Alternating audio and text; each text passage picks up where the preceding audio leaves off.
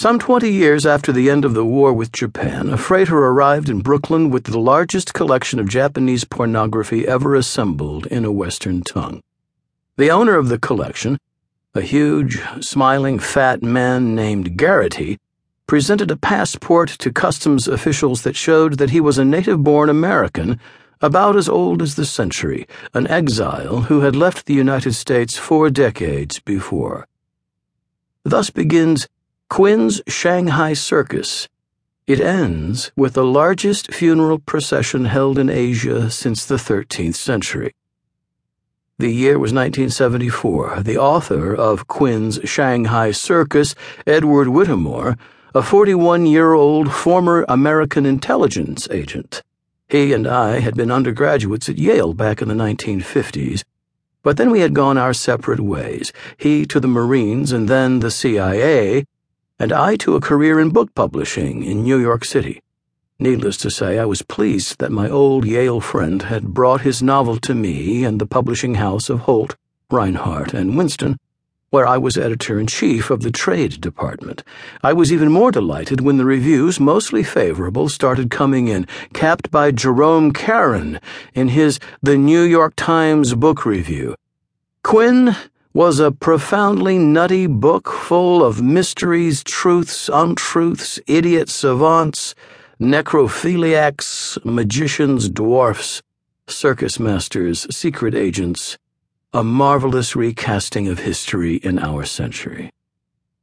In the next 15 years, Whittemore went on to write four more wildly imaginative novels his Jerusalem Quartet, Sinai Tapestry, Jerusalem Poker, Nile Shadows, and Jericho Mosaic. Reviewers and critics compared his work to the novels of Carlos Fuentes, Thomas Pynchon, and Kurt Vonnegut. Publishers Weekly called him our best unknown novelist. Jim Hougan, writing in Harper's Magazine, said Whittemore was one of the last best arguments against television. He is an author of extraordinary talents. The milieu is one in which readers of espionage novels may think themselves familiar, and yet it is totally transformed by the writer's wild humor, his mystical bent, and his bicameral perception of time and history.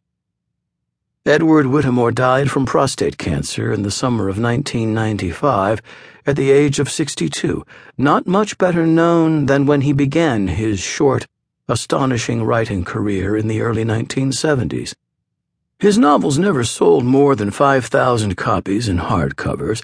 Three were briefly available in mass market paperback editions. But the quartet was published in Great Britain, Holland, Spain, Italy, Greece, Scandinavia, Russia, Poland, and Germany, where Whittemore was described on its jacket as the master American storyteller. The jacket on the Polish edition of Quinn's Shanghai Circus was a marvelous example of Japanese erotica.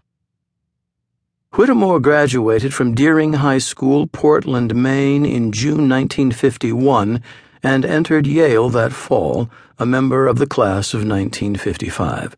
Another Yale classmate, the novelist Rick Fried, labeled Yale undergraduates of the 1950s members of the silent generation. The 50s were also the Eisenhower years, that comfortable period between the Second World War and the radicalism and the campus unrest of the 1960s.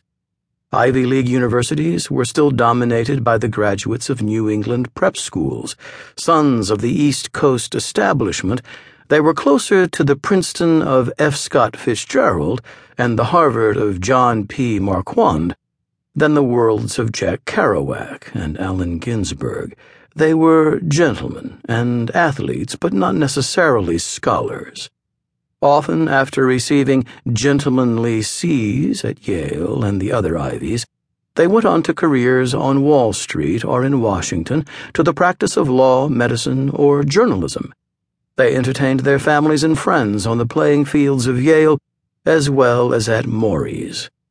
They ran the Yale Daily News, WYBC, the campus radio station, the Yale Record, the humor magazine, the Yale Banner, the yearbook, and sang in various Yale music groups.